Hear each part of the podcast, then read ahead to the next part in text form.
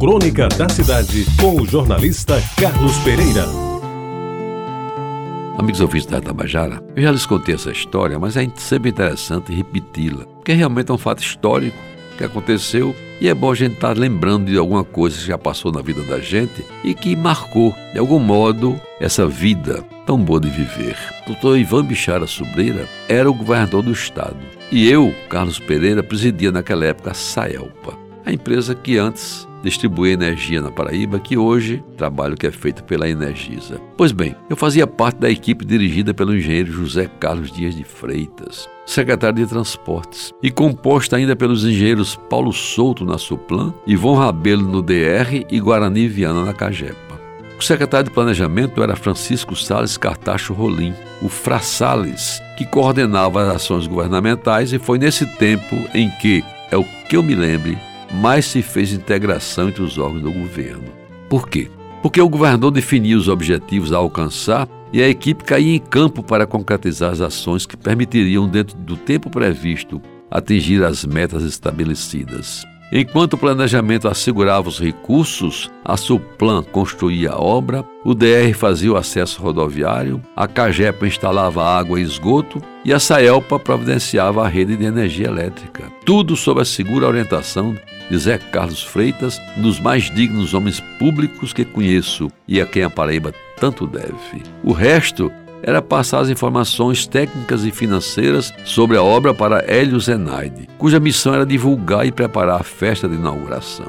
Foi assim que aquele governador simples, às vezes até humilde e extremamente discreto, espalhou benefícios por todo o estado, sem nunca fazer alarde do que estava fazendo em prol da Paraíba. Eu recordo muito bem da inauguração do Parque de Exposição de Animais com que Ivan Bichara presenteou a cidade de Guarabira, aliás, sua cidade natal. Sua construção obedeceu ao esquema de integração a que me referi e a obra ficou pronta dentro do prazo previsto.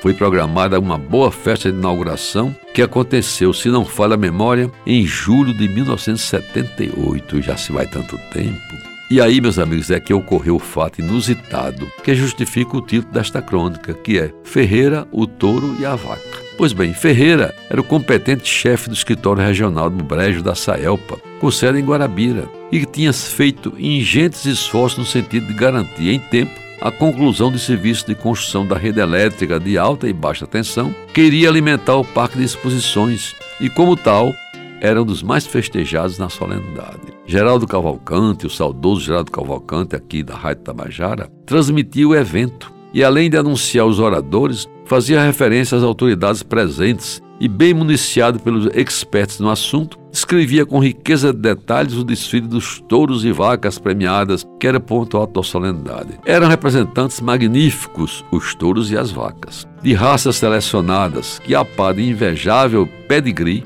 tinham toda a linhagem anunciada com destaque, não faltando os prêmios pelo número de coberturas de que o touro era capaz, ou o incrível número de litros de leite que a vaca dava por dia. Pois bem, amigos ouvintes, desfilava diante do palanque das autoridades um touro rajado com quase uma tonelada de peso, que era o campeão de coberturas, e por isso mesmo tinha extraordinário valor. Meio extasiado ante o esplêndido porte do animal, Ferreira, o nosso herói, não se conteve e cometeu a inconfidência. Numa hora dessas, eu queria mesmo era ser uma vaca. Normalmente, o comentário de Ferreira seria ouvido apenas pelos que estavam próximos. Acontece que Geraldo Cavalcante, naquele exato momento, fez uma pausa na locução para beber água, ensejando que a frase soasse alto para todos que estavam no palanque, inclusive para Ivan Bichara e para sua mulher, a sempre lembrada e saudosa Dona Mirtes Sobreira, que, simples como sempre foi, não se conteve. Virou-se, olhou para o ruborizado Ferreira e exclamou: Oxente, meu filho, que história é essa? E tu quer ser vaca?